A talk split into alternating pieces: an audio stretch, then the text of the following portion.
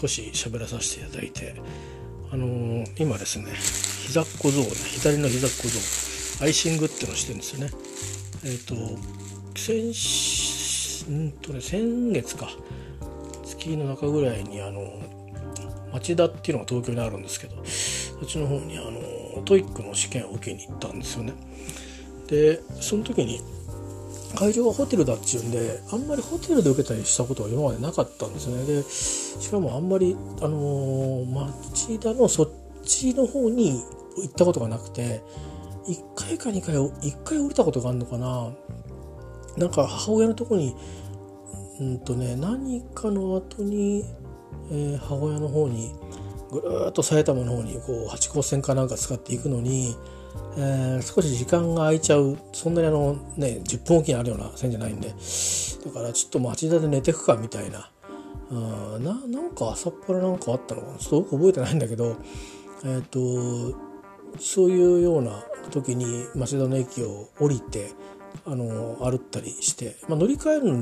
の何度もこう横浜線から小田急線っていうのは、過去にも何回か経験があるんですけど、どっかからどっかに行くのに、ただそうそうめったに行くわけじゃなかったんで、今回行った方は初めて多分行く方だったんですよ。で分かんなくて、よしゃいいのにですね、やっちゃいけないんですよね、やっぱり歩きスマホみたいな感じで地図見ながら階段降りちゃったんですよ。なんか歩道橋じゃないんですけど、駅ってあれなんですよね、あっちの方の中央線とか町田もそうですけど、立川とかもそうですけど、ほら駅が美濃市もそうかな、1階が道路とかバスターミナルになってて、で2階みたいな、その駅のホームから上がってきたところが、通路みたいな広場みたいになってるような感じになってて、そのところからいろいろこうタコ足でね、いろんなふうにこう道が伸びてて、ビルに直結して入ったり、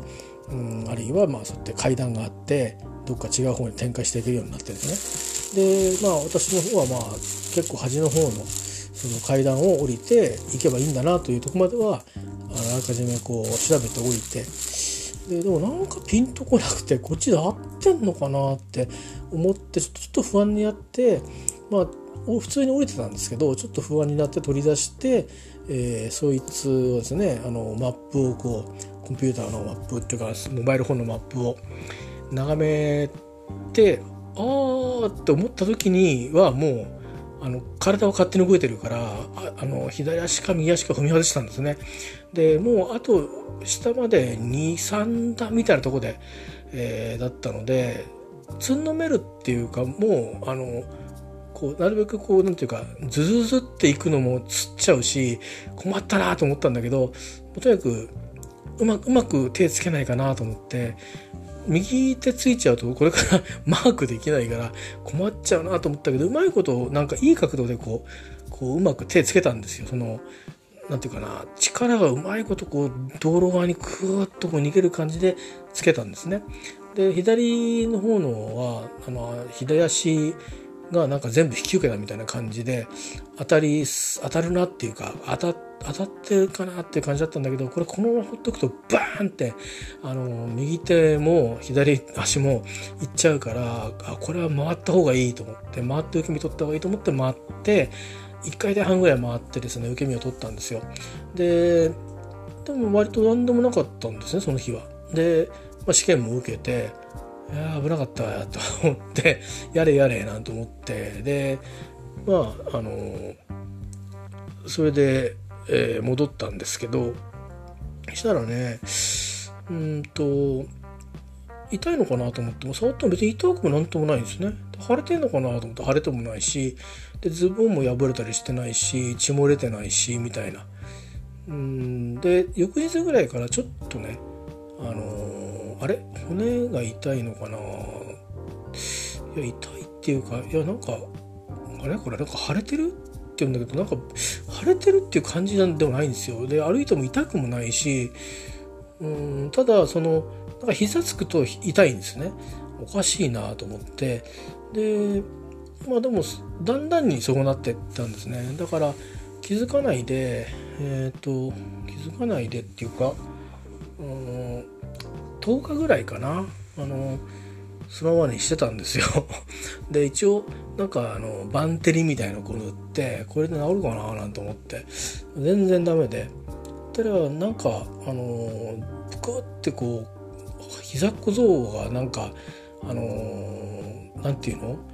水風船になりそうな感じになってきて、で熱を持っていることが分かって、でブヨブヨしてるしなんだこれと思って、なんとなく水が溜まってんのかなって素人考えで思ったんだけど、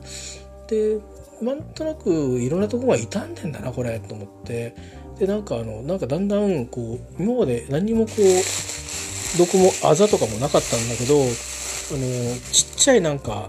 毛細血管がいっぱい切れたみたいな感じの模様が出てきて、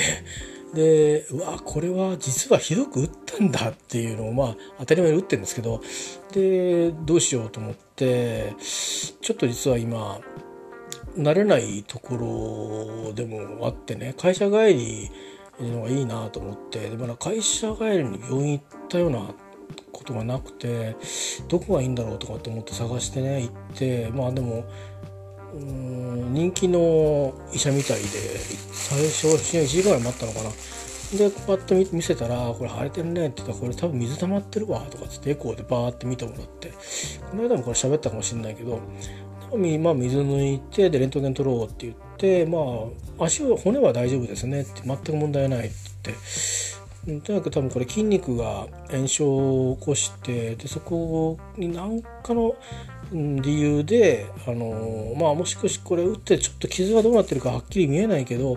ここから菌がね細菌が入ったかして、まあ、可能してるというか炎症を起こしてるのと、まあ、そもそも打撲して筋肉が炎症を起こしてるっていう、それでまあ腫れてるし水漏れてるということで、まあとりあえずまずは抗生物質を飲んで、それでまあいろいろ冷やしたりとか、あと痛みもね痛み止めっていうよりかは炎症を抑えなきゃいけないからっていう意味でなんかロキソニンのジェネリックかなんか出たのかな。で僕本当はロキソニン長期に服用しちゃいけない人なんで腎臓で代謝するんですよロキソニンって。でそうすると血圧が上がっちゃうんですね。で今血圧下げる薬を飲んでるんで医者にどっちかっちゃカロナール系の肝臓で代謝する、肝臓も悪いんだけど僕はだけどその血圧のことを考えれば肝臓で代謝するタイプの方がいいということで言われてたんで、市販の鎮痛剤を飲むにしても僕はロキソニンは買わないんですよ。違う薬があってですね、まあそっちの方ちょっと、ね、売り切れたりしたんですけどねコロナのせいで、まあ、そっちの方でやってたんですけど、で今回はまあ薬剤師の人も相談したら、いやそれはそうなんだけどとにかく炎症を早く抑えないといけないから短期的な服用なのでやむを得ないっていう判断を先生がされてるんじゃないですかねっていうことで、そうですかみたいな感じで、まあ先週水曜日に行ってで今日ですね火曜日ちょっと仕事の予定が分かんなかったんで在宅だとね行けないから、変な話でね家の近くに行ってはしないので職場の近くに行ってるので、でまあ今日行ってみて前よりかはその膨らみはね先週抜いてもらったから小さくなってますけど、やっぱりまあ溜まってる感じでなんかまだちょっとブヨブヨしてるんですよねっていう話をしたら、うーんって言って。まあ、やっぱエコーで溜まってるよねって言って、あとやっぱ炎症もこれ治ってないからって言ってガーンとね冷やしてくださいって言われて、いやガーンと冷やすって言っても湿布はしてますよって言ったら、いや湿布はね貼った時はヒヤッとしてあれはそのなんか痛みに対してその炎症を取っていくっていう効果はあるんだけどこう急激にこうグッと筋肉が炎症してるってことは熱をこう取らないといけない、で熱を取ってそしてこうなんかそうすると筋肉がなんかねなんていうのかな治りやすくなってくるらしいんですよだから多分ピッチャーなんかほらでっかいなんかもう投げた後でっかいのほら肩みたいな肩バットのお化けみたいのをしてるじゃないですか。ああいうようなことをしなきゃいけないってことで、でもいろいろねでもって言ったんだけど、こうすればああすればって言って知恵をもらって、まあ、今アイシングしてるわけですよ。でこれもでもあれですよね、シュプールはね、あれなんか最近のやつってもらうやつって昔みたいななんかベタっとしたやつじゃなくてね、なんていうの、なんだろう、テープみたいなんですよ。でね、なんかこの春場所の僕乾燥肌だったこともあるのかもしれないけど、粘着性をあえて薄くしてるせいなのか、寝てると剥がれてんで朝起きるとね、だから意味あんのかなと思ったんだけど、私つけて、まあ、職場とか行くと動いてる間に外れてきちゃったりなんかして、なんか足元ベトベトすんなって言ったら、その外れた湿布がズボンの下から出てって、でそこを自分で踏んでるみたいなみっともない状況になったりして。で今ねアイシングしてるんですけど、なかなか気持ちいいんですけどね。でもこれ取るとね大したもんでね、まだ熱持ってるんですよ。だから本当はすごく熱持ってたんだなと思って気づかないもんですよね。表面がまあ冷たくなってるんですけど、中を触ってると熱いとこがあるんですよね。だから多分ここがなかなか落ち着かない場所で、そこが落ち着かないから水が出てるのかななんて思ってるんですけどね。はい、まあそんなことで、私の足の方はそういうことでね、一応歩けてはいますよ。ただそのせいかどうか分かんないんですけど、一時期ね両足ともむくみやすかったんですけど、今はそれも治っていて、もっと改善してきていて、やっぱりこうね、なんかほらふくらはぎ伸ばしたりとか、あとはなるべくこう階段、まあこういう状況だから今はやめてますけど、階段があればできるだけね、前よりかそんなに意地になって登っていくってことやめましたけど、腰痛めたりいろいろしたんで、今最近は重たい荷物を毎日持ってってるんで、パソコンやまあちょっと極秘裏に資料などもいろいろ持ち運んでるたりするので、なんだか行商のおじさんみたいな格好して行ったり来たりしてるんでね、結構腰にいろいろ来たりして、足に負担が大きいので無理して階段にこだわらないんですけど、でも歩けばふくらはぎがポンプになって、むくみが解消するんだみたいなのはあるんですけど、今悪くしてる方は寝てるとね 2,3 時間でも4時間でも寝るともうゆるゆるな感じになるんですけど、まあ、いわゆる立った状態、立位の状態というか、膝が立った状態を続けると、まあなんか多分血が戻んないんでしょうね。だからそれが何ですかね、水が出てることで血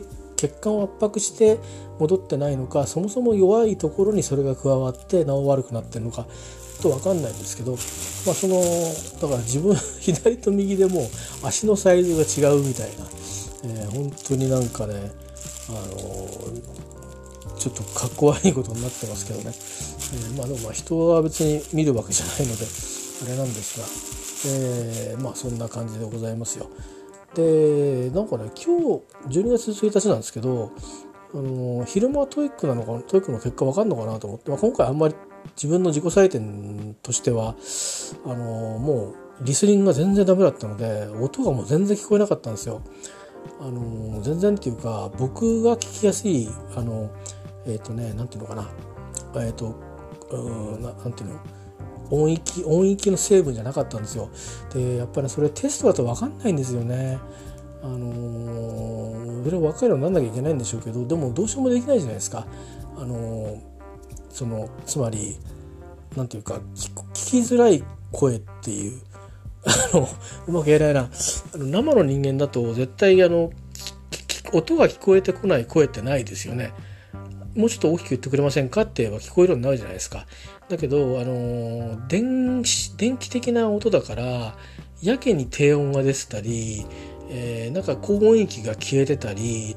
で、中音域がちゃんと出てないからもごってたりとかっていうのが聞こえませんって言ったところで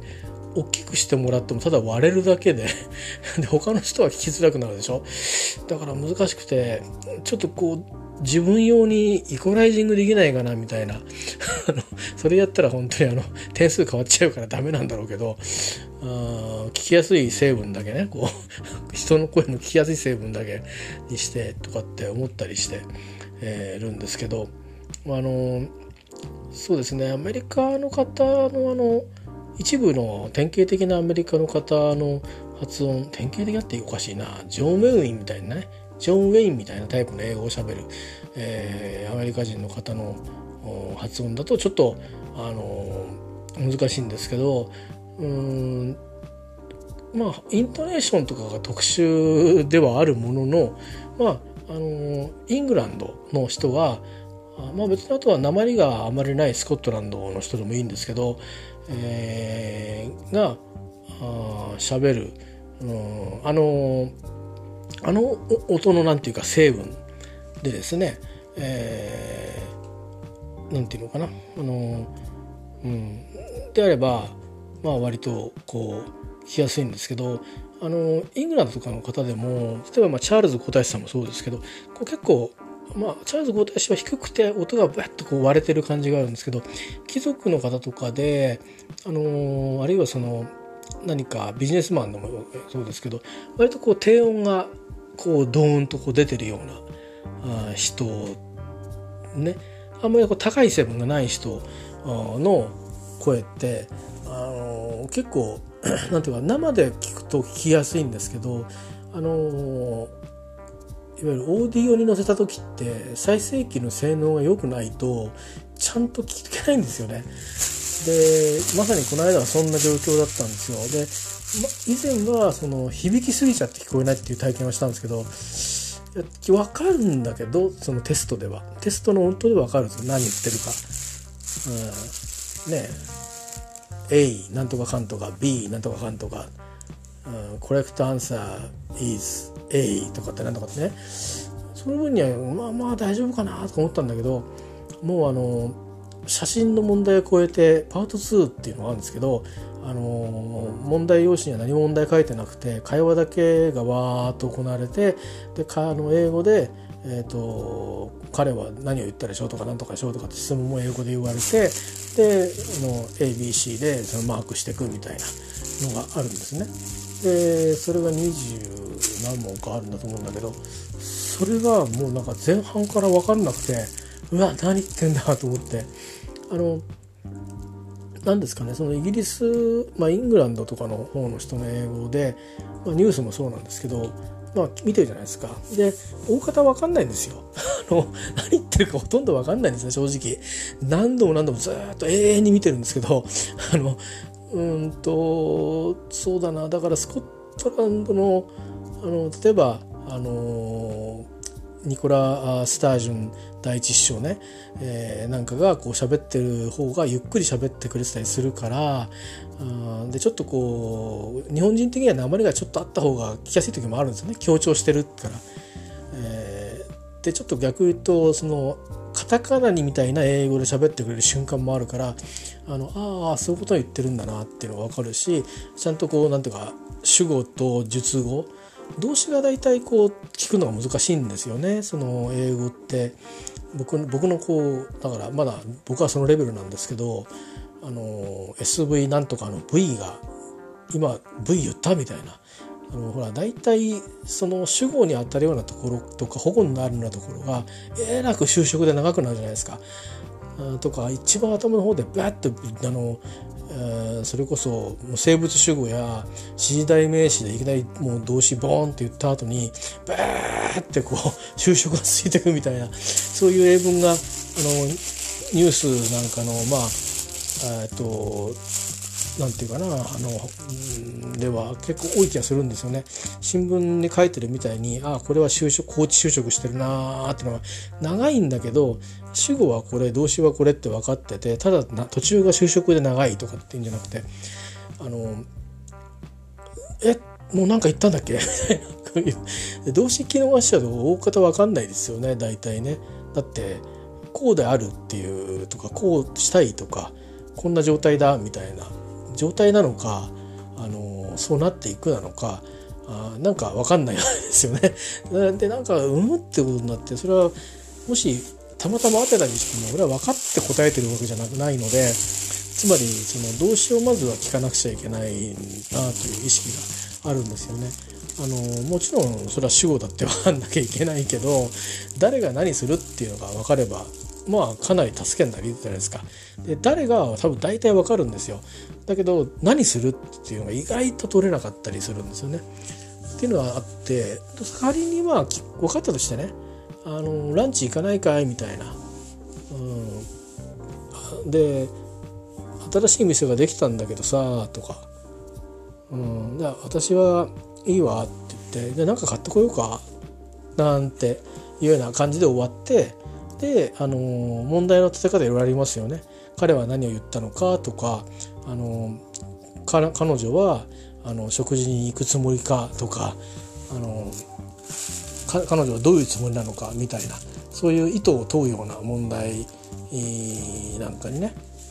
っていうふうに答えられるんだけど、それは途中が分かんないとということになっちゃうんですよ。問われてることすら何のことはっていうことになっちゃって、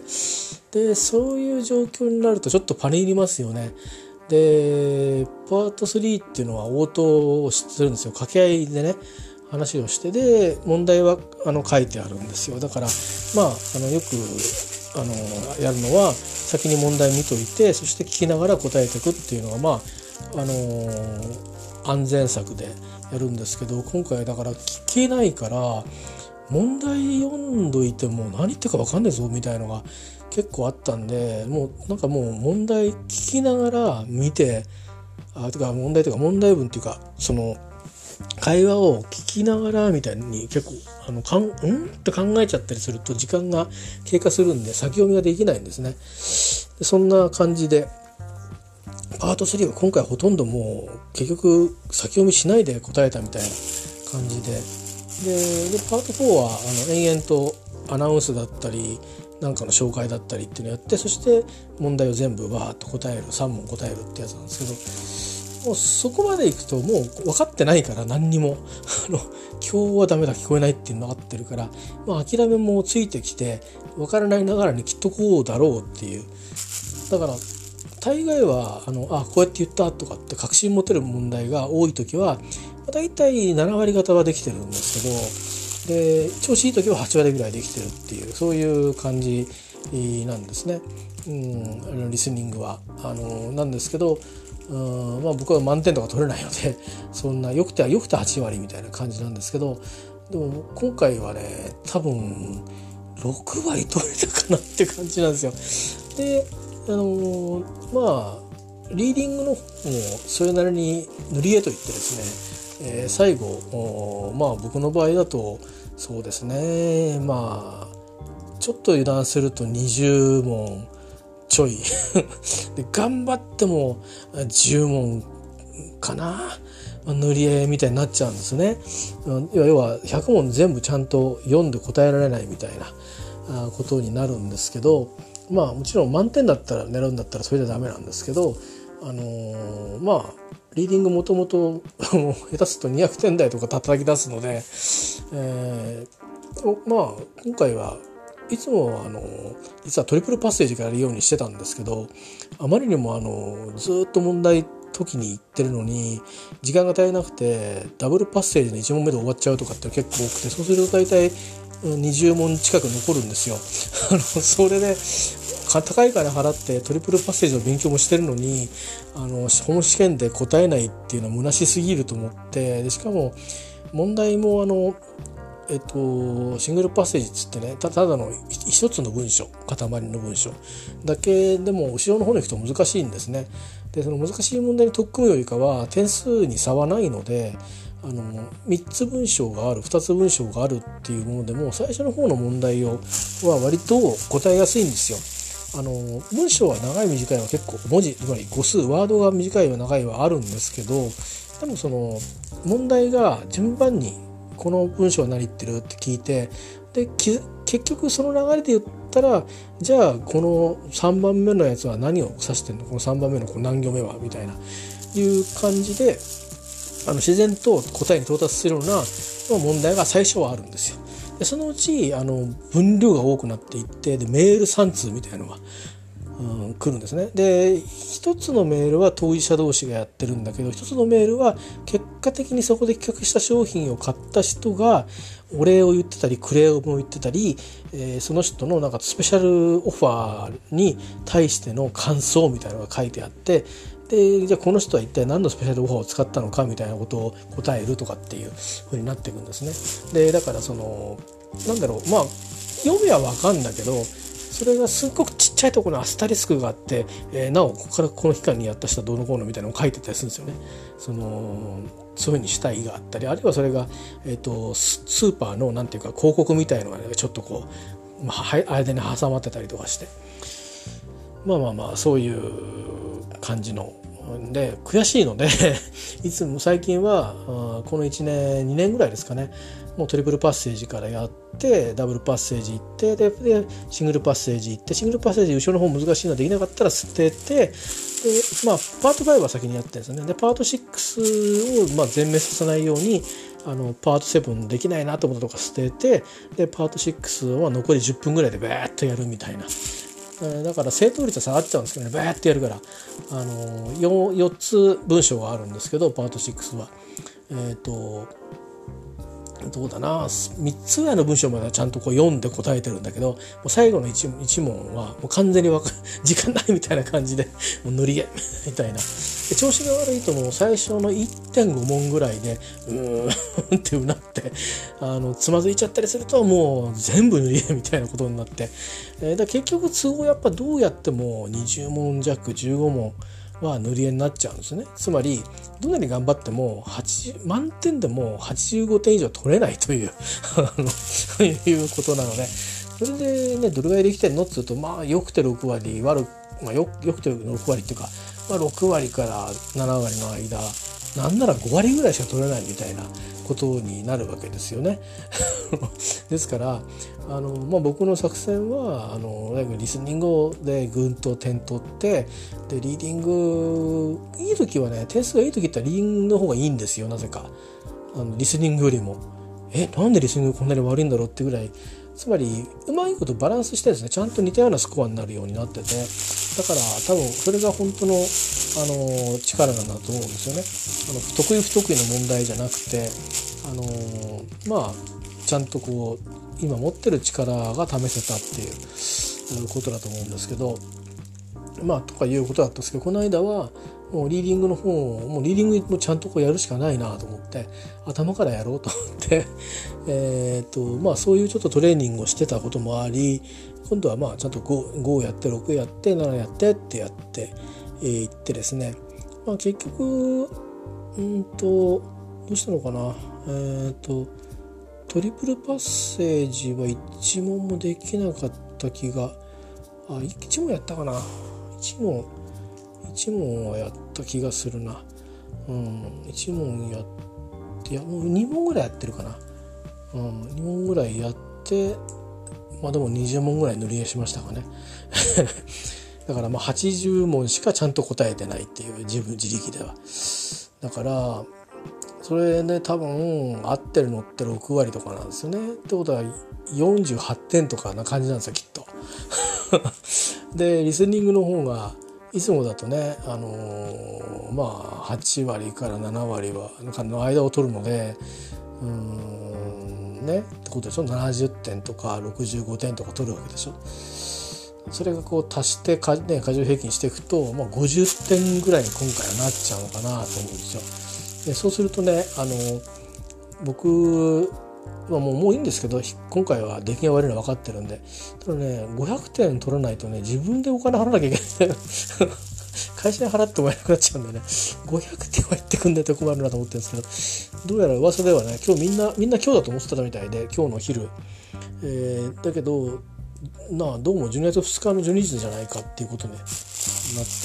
考え方はねいろいろあるみたいで、最近のサイトってなんていうか、知ってる人が書いてるサイトとかではなんか本試験の17日後みたいな感じらしいんですけど、僕が教わった時は、翌月の同じ日、そこから9営業日遡った日、平日ですねでそれが例えば1日を突き抜けちゃう時は月の頭の12時っていうことで、そんな風になってるんですけど、それで結局僕のやり方でやっていくと、僕の教わったやり方で考えていくと、インターネットでね分かるのが、僕らの場合団体受験の場合ってインターネットでしか分かんないんですよ。後でスコア欲しかったら自分で買わなきゃいけないんで、普通に受けてる人はね、個人で普通に受けてる人はちゃんと後でもうインターネットの結果希望しておいた人でも後でちゃんと送られてきて項目ごとの分析もしてくれて帰ってきますから、どこが強いどこが弱いっていう弱点分析もね、アビリティメジャーっていうのが来てできるんですけど、私の場合は点数しか分かんないんで、もう出来が悪かったら別にもう分析もしない、今回の場合は分析しないかなって気がしますね。ちょっと状況が良くなかったんで、また来年っていう感じですかね。ちょっと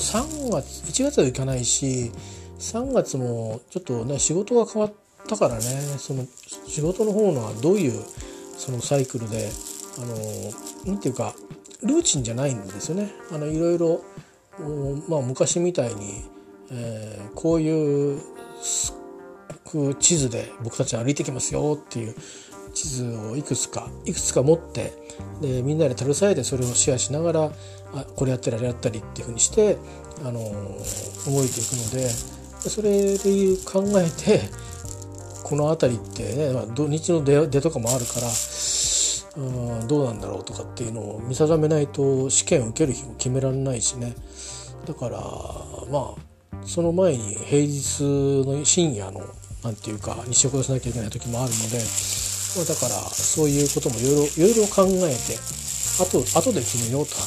だから今年はもうこれで受けないですけど、そうですね、なので英会話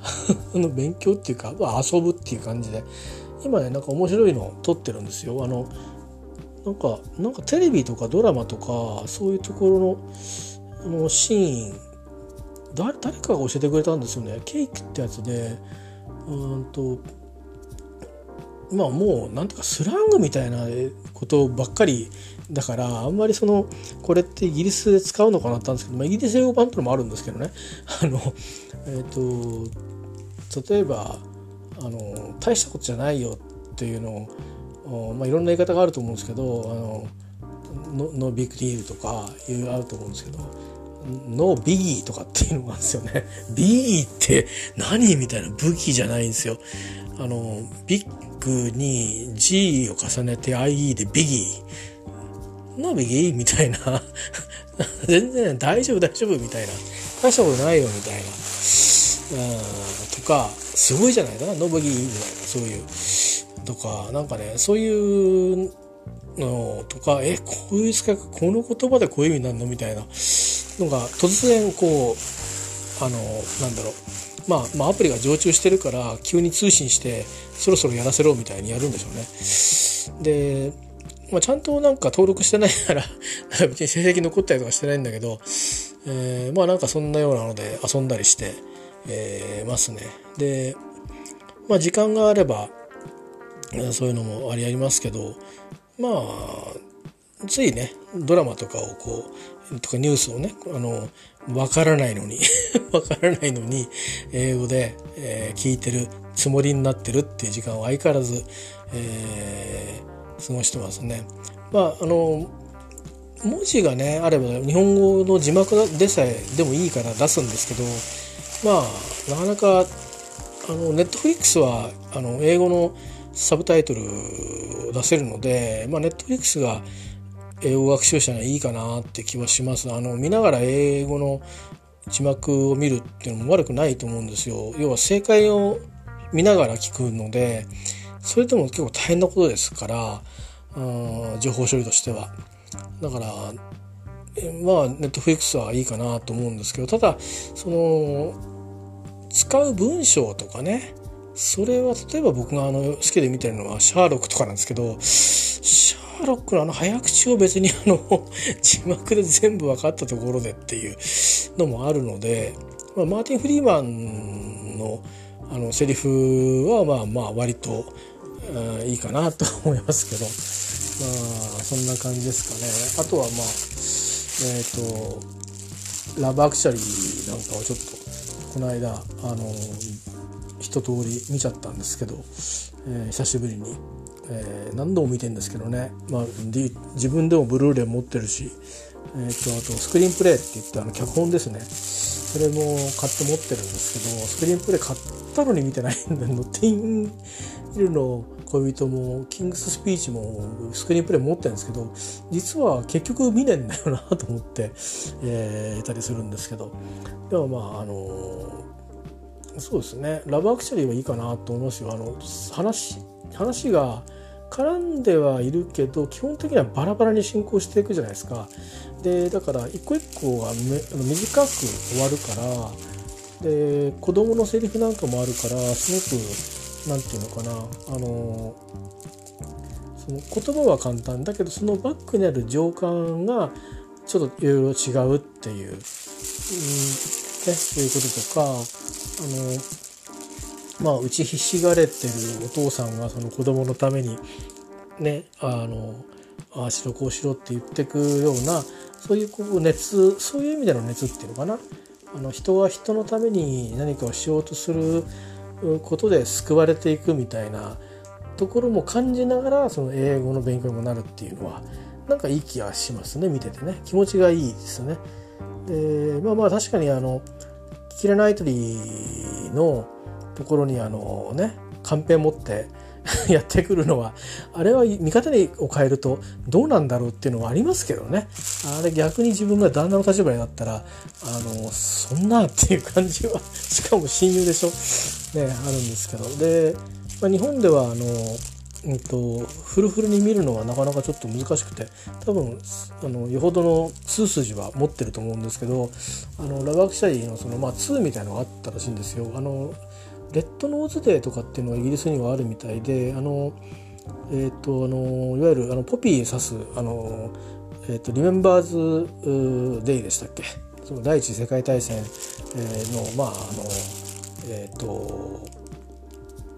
負傷した人が影響を、犠牲になった人をリメンバランスデー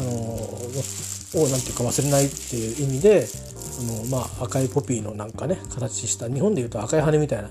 ですけど、意味は全然違うんですよね。まあ、もっとこう国策的ななんていうかあれがあるんだと思うんですけど、あれと違ってなんかなんですよね、多分チャリティーとかをやるような動きだと思うんですけど、みんなで赤い花つけてなんかやるのがあるんですよ。その辺はちょっと詳しい方にのブログか河合先生もなんか喋ってた気がするな。あとなんかね、11月はねイギリスの男性はひげ伸ばすっていうのがなんかあるらしくて、それもなんか言われがあって、チャリティーみたいな、チャリティーってうちにお金をどうとかいうことよりかは、その気持ちの問題で何かの意味があってですね、ひげを伸ばす月間っていうのがあるらしいんですよね。ちょっと忘れちゃったんだけどすみません、ちょっとなんか忘れちゃったっていうのは肝心なこと忘れてるから話になってないですけど、でレッドノーズデーの時にラブアクチャリーの2っていうのをテレビで、やったそうです。であの時に最初のシリーズ出てて、その時出なかったのはあれですよ、ロン・アートキンソンがねデパートの店員で、こうなんか早く進んでくれよって言ってる時に「分かりました急ぎます」って言いながら延々とゆっくりネックレスを進んでいくって時に、ネックレスを買っていたなんですかデザイン会社がなんかのところの社長なのか、そこのなんていうか一番偉い人なのかね、個室持っててそこのアシスタントがモーションかけてきてるみたいな、でまあそうなのかみたいな感じで、ちょっと奥さんと子供と買い物に行ってるにもかかわらず、その子へのクリスマスパーティーに渡すプレゼントをちらっとこう買ってちゃちゃっと買って持ってこうと思ったところがなんかそんなようなことになってると。で結局なんか多分放送は多分してもらったんだけどバラしたんじゃないですかね。でまあそれ映画見てください。そこからちょっとこう重たい話に、結構いろんなシーンをまたいでなっていくんですけど、そこに出てたその俳優さんは名前がねちょっとごめんなさいそれ出てこないんですけど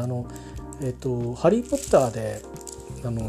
なんだっけなほら黒い服着た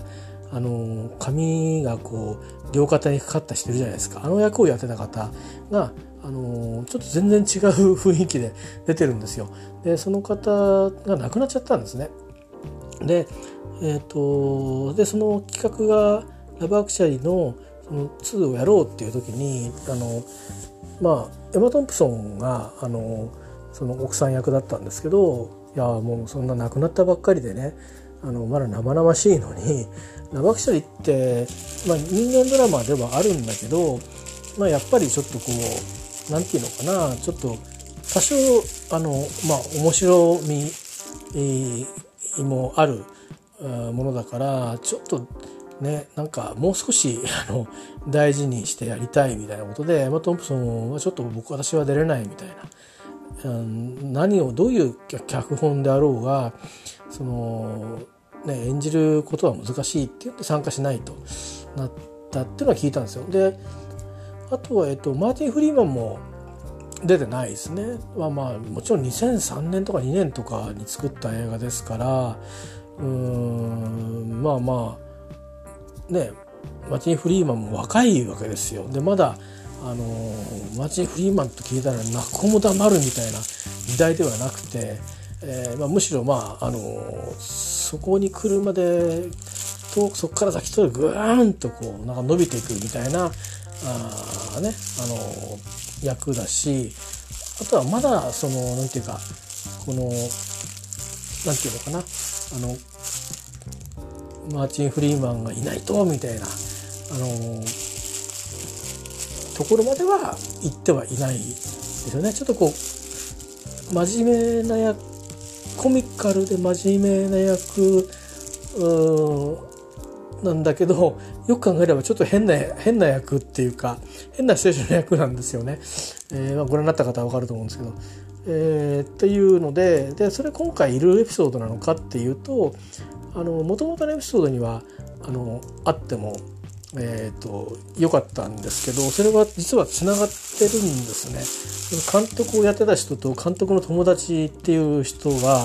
アメリカに行ってアメリカンガールと散々いい思いして帰ってくるっていうそれを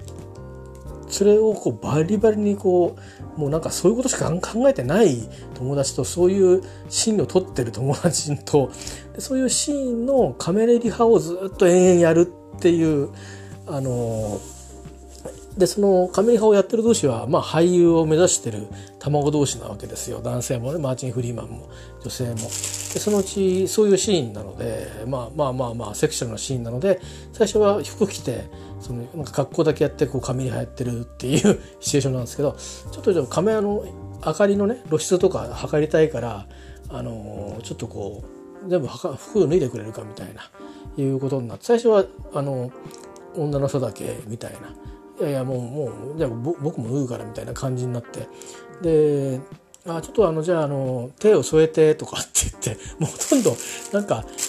エロ映画みたいな雰囲気になってるんだけど、そのやってる女性がすごく初々しくて可愛らしいんですよ。でマーティン・フリーマンもなんかこう別にそういうシーンをいやらしくやっておくじゃなくてただカメリハしてるだけだからみたいな感じと、その女性に対するいたわりの気持ちがすごくあるんで、なんていうかなんていうかねいい感じの人間ドラマになってるんですよね。なんていうかロビン・ウィリアムスがコメディと恋を一緒に演じるようなドラマってたまによくやるじゃないですか。ああいう感じのなんかいい感じになってて、で最後にその2人はそんな演技をして裸になってね女性のそのもう服も脱いじゃってっていうのでリハーサルでね、そういう風なで、じゃあそこちょっとちゃんとじゃあ触ってこうしてってちょっとちゃんとこうやってやってあげてみたいなことまでやってるんですよ、芝居では。だけどクリスマスの日どうかなみたいな、ちょっともしかよかったらなんか食べに行くとかなんかどうだろうかななんていう風な感じでこうたどたどしくマーチン・フリーマンがこう言おうとするとこに、ああそれいいわねみたいな感じで明るくこう言って、で彼女のとこまでに食事して送って行った時になんかこう最後どうだったらいいんだろうって言って、女性の方が待ってんのにマーチン・フリーマンの方が、まあ、多分何か甘いセリフでも言って帰るか、何かハグするとかキスするとかっていうようななんかシチュエーションなのに、何もしないでじゃあみたいな感じでなんか言い残したこともたくさんあるんだろうっていう感じで行くところを一瞬振り返った時に彼女が近寄ってきて軽くキスをして、でそれがマジフリーマンも心を入れてるとか、いいんだみたいな感じでね、ちょっとこう少し熱いキスをして、でじゃあみたいな、またねみたいな感じで、別れていくんですけど、そういういいシーンは演じてるんだけど、多分その脚本にもうマーチン・フリーマンは大看板だから、シャーロックとか以前にファルゴとか、それからあとはホビットとか、とにかくあれですよね、もう大看板になっちゃったんで多分呼べなかったんじゃないかなと思うんですけど、でもローマン・アトキンソンもやったというし。なんかね、メイキングじゃないけど、なんていうの、ティザーっていうんですか、ちょっとだけの予告編みたいなビデオは YouTube で見れるんですよ。でそれだけちょっと見たんですよね。でちっちゃかった男の子も成人になって出てるんですね。お父さんはね、ノーザンアイランド出身の俳優さんだったりして、どうしたかな、ビル・ナイがやってた歌手はどうなってたかな、ちょっとそれ興味あるんですけどね。随分経ってからラブ・アクチュアリーがあるでしょ。だから多分イギリスの俳優さんたちって大概イギリスのいろんな映画に出てるんですよ。でもなんならだからマーチン・フリーマンみたいに今ハリウッドに呼ばれていく人もたくさんいますけど、イギリスの映画っつったらもうバーッと大体出てくるみたいな、BBC のドラマにも出てるしみたいな感じなんですけど、パラダイスへようこそっていう本当にあった話で、今で言えば LGBT パレードみたいなもんなんですけど、サッチャー政権の時にウェールズにいっぱいあった炭鉱を全部潰しちゃうみたいな政策があって、そのマイナーズって言うんですけど、マイナーと我々ゲイをね共闘して政府に自由とか権利を認めさせようみたいなことを呼びかけに行くんですよ。でそれやっぱりこうまだイギリスではもともとそれこそ大昔言えばアラン・チューリングじゃないですけども、あるいはダウントン・アビーじゃないですけどね、同性愛が犯罪だったとかっていうような社会ですから、かつてはね意外や意外そういう社会ですから、それが伝わる人と、なんだそんなやつらとやりたいことないよ、我々は我々でやろうみたいなので分裂したりとかするんですけど、最後は一見だけ反対筋が残るんですけど、長老みたいな役の人が戦おうって言って、一緒に戦おうって同じじゃないかみたいなことを言っていくときに、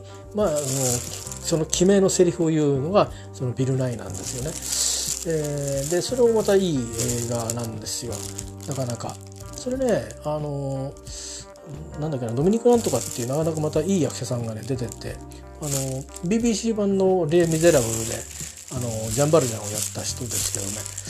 けどね、他にもいろんな役に出てますね。イギリスの作品には大概あの人ってラブ・アクシャリーの、ビル・ナイのマネージャーだった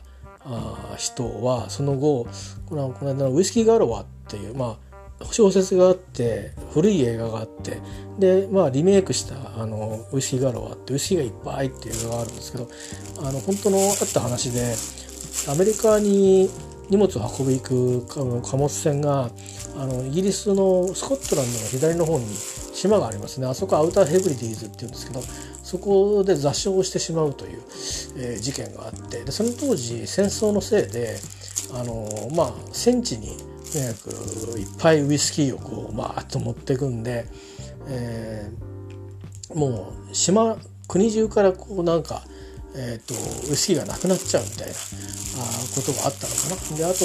時代的にですね、もともとは本当はアイリッシュのウイスキーのが多かったらしいんですが、アメリカが禁酒法の時代もあったりなんかして、そこからこうまた需要生産をぐっと立ち上げていくのにも多分そういう意味での品薄もあったと思うんですけど、戦争のせいである島がですね、この島で最後のウイスキーが今なくなったところだみたいなセリフがあって、それはショックで死んじゃう老人がいるぐらい、もうウイスキーがない人生なんてみたいなことになってるところに、座礁して、で島の人たちは大変だからっつうんで助けに行こうって助けに行くんですよ。でいろいろ助けながら、ところで積み荷は何なんだって聞いたら、なんとかとなんとかとなんとかとっつって、でウイスキーがあってとんでもない数積んでるんですね。本当になんだか樽の数にしてものすごいんですよ。聞いたことがないような単位を言ってましたから、それでうえってことになって、もう教会のなんていうんですか、司祭なんていうの、司祭牧師じゃないな、カトリックだったのかな分かんないけど、その人以外ね、その人は今日は日曜日だからダメだみたいなことを厳格な島なんですよ。なんかやけに何だと思ってんだみたいな。そしたらみんなチッとか言いながら帰ってくるんだけど、でもこっそりこう夜にわーって出て行って、よしもう日曜日終わったな、月曜だな、よし行くぜって言って夜中にバーッと行って、で何往復もして、で置いとくんだけど、そうするとなんかね、バーッとこう税務官が来るんですよ、タックスマンがでもう噂は聞きつけたと。で島の連中どうせ取ってるよなと。でお酒には税金がかかりますからいただくよ税金はみたいなことで来るんだけど、それをいかにこう隠し通すかみたいな話でありますよ。でそのウイスキ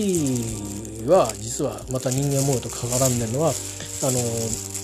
許されざる行為ではないんだけど、そのビルナインのマネージャーだった人が、郵便局長やってるんですね。で郵便局長やってるから、いろんなものをこう扱ったり、人の通信をこうやり取りしたりしてる。でそこに娘が2人いて、1人の娘が学校の先生をやってる人と恋仲になって、もう一緒になろうみたいなことになってんだけど、お母さんが厳格な人でダメだみたいな。なんか何がいけないのかよく分かんないんだけどダメだなんてこと言っていて、でも2人は結婚する気になっちゃってるんですね。でも大事なことがあると。ウイスキーがなかったら結婚式は開けられないと。ウイスキーがね結婚式なんかダメだみたいなこと言ってるのに、もうそれで座礁してウイスキーが手に入ったから、いやこれでできるみたいなことになってっていう、ぜひこれもね見てほしいんですけど、いろんな意味でイギリス的な映画なんですが、またねそのイングランドとかスコットランドとも違う何て言うかな、その戦争当時のことと、あとでもそれでも人ってさっていう、人って人が人を思うっていうことのこうね、みんな人は人のことを思ってるわけですよ。良かれ悪しかれという、そこら辺のこの思い方がねいろいろ面白いとこがあって、いろいろで急に悪いやつもやってきたりなんかして、いろいろ面白いんでね、ウイスキーガロアっていう映画で、もう多分小規模感でも終わっちゃったと思うので、もし本当にオンラインとかのサブスクリプションとか見れるんだったら、そっちの方が手軽でいいと思います。もちろん僕も見てないですけど、古い映画があるらしいです。でそれから原作もあるんだそうです。で実はなので実話に基づいた映画なので話なので、全部がね実話じゃないと思うんですけど、その座礁したっていう、そこから多分ヒントを得てる映画だと思うんですね。で本当にその舞台になった島と撮影に使った島は別らしいんですが、でもアウターヘブリディーズのあの辺の島ですから、多分普段イギリスって言ってスコットランドとかウェールズとかアイルランドとかって出てくるとことはちょっと違うところが出てくるんで、ちょっとまあね僕も知らないですし、スコットランド2の人でも詳しい人じゃないと分かんないんじゃないかなっていうか、それこそウイスキー2でもそこまでいってるか蒸留所があるのかどうか分かんないし、まあねそんなような映画もあったりなんかして、何の話だっけそうだからそういう風に、見たりとかね映画見たりとかしちゃうんだろうなと思うんですよね、わけもわからないのに。まあ読書100編なんとかとかなんかいろいろ言いますけどね、100回聞いてもね分かんないものは分かんないんですよ、やっぱ見ないとだからやっぱりね字幕は見た方がいいと思うんですよね。歌なんかもそう思いますよ。僕この間ねまじまじとビートルズの「The Long and Winding Road」っていうのを歌詞を見たんですね。でなんで見ること気になったかっていうと、もともとその曲が一番最初好きになった曲だったんですよ。Let It Be の中で一番好きになったのはその曲で、次が Two of Us ですね。でまあその後ねあのアルバムを実はなんかポールは気に入ってないとかっつって「ザ・ネイキッド」ってのが出たりして、で20年ぐらい前ですけど「ネイキッドのこれもいいな」なんて思って、まあ、僕がだんだんビートルズに随分後になったから傾倒してったんで、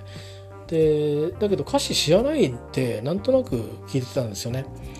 で結構最近リンクしてたんですけど、ヘルプとかもこれなんか単になんか色恋沙汰の話なんだろうなって勝手に思ってたんですけど全然違ってて、こんな歌詞歌ってたのとか思って、あんな髪型で深いじゃんみたいな。でまあロング&ワイディングロードもそうですよね。で、まあ、あともうこのところなんかね映画「イエスタデー」って知りませんかね、なんか停電が起きたらビートルズとストーンズはいるんだけどね、ビートルズとなんか誰かはね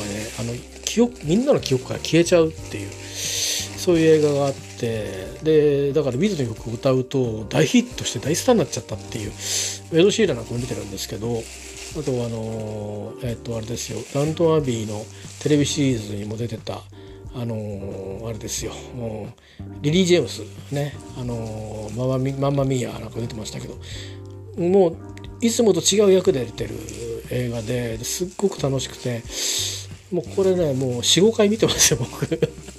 でリバプールの駅なんか出てきたりして、僕リバプール行ったことないんですけど、なんかそういう気候ものとしてもなんか楽しめて、まあアメリカも出てくるんですけどね、アメリカのはなんか多分あれアメリカの人見たら嫌味に思うんじゃないかななんかなんとか会議がなんかもうこってこてな感じのセリフ回しちゃったりするから面白いんだけどね。まあどっちにしてもそんな感じで、何の話だったっけ、そう足をねアイシングしてましたっていう。これでもずっとやってるとあれだよね、なんか低温やけどじゃねえけど、とりあえず今日はこれぐらいでいいのかなもう一回ぐらいやんなきゃいけないのかな。ちょっと氷もそんなにねあれなんで、ちょっと交換してからもう一回ちょっと氷は用意してもう一回ちょっとなんか喋ろうかなと思いますけどね、そろそろ時間なんで一旦こうしておしまいしますけど、またじゃあ水漏れてきちゃうな。